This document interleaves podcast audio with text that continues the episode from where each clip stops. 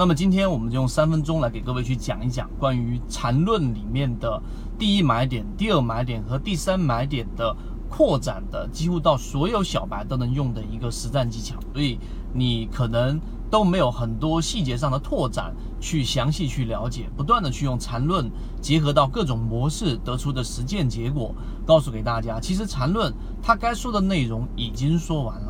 已经说得非常详细了，再往下去说，不懂的人依旧不会去懂，所以这是我们的第一个观点。第二个缠论里面有提到第一买点、第二买点、第三买点。第一买点是当一只个股跌破中枢之后，出现第一次背离，中枢下沿之下的这个背离买点。第二买点是突破到中枢的过程当中的第二买点。第三个是突破中枢之后的回踩，是第三买点。所以第一买点、第二买点、第三买点里面有一个非常精华的内容，就是，呃，大家啊所谓的这一种追涨杀跌，为什么你买的个股总是一买就跌？为什么你卖的股票总是一卖就涨？我来解决这样的一个问题。其实你要掌握的一个缠论当中最主要的一个技巧，就是你要去学会在第一买点买入。你要记住什么时候是底。我们常说熊市不言底啊，我们不能去说这就一定是一个底部。但是我告诉给大家，跟追涨杀跌相反的，追跟追涨相反的，就是在下跌过程当中的一个相对底部。我们不能确定它一定是 V 字形的最低点，我们要找到一个次低点来确定这就是一个低点，可以是左侧，可以是右侧。那好，问题来了，到底怎么确定？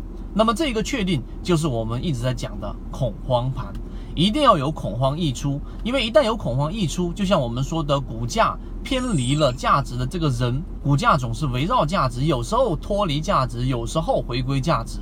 那当出现恐慌的时候，它就是脱离价值的整个过程。那么这个时候就告诉给大家，这就是最好的介入点位。也也许你在这个价格买进去，它不一定是我们说的最低价，也不一定是我们所说的底部，或者说它一定不是。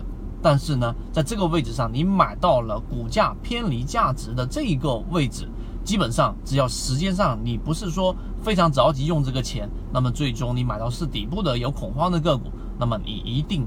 可以在这一波斩获一波利润。希望今天我们三分钟缠论里面的第一买点的深入解读，对你来说有所帮助。好，和你一起终身进化。我们现在正在讲解实战系统专栏，完整版呢有视频，非常详细的讲解和详细的图文讲解，帮大家建立一个完整的交易系统。所以，如果你想进一步的系统的去建立自己的交易系统的话，可以拿出手机。圈子在讲完整版缠论专栏，有视频、图文、案例讲解，一步关注老莫财经公众平台。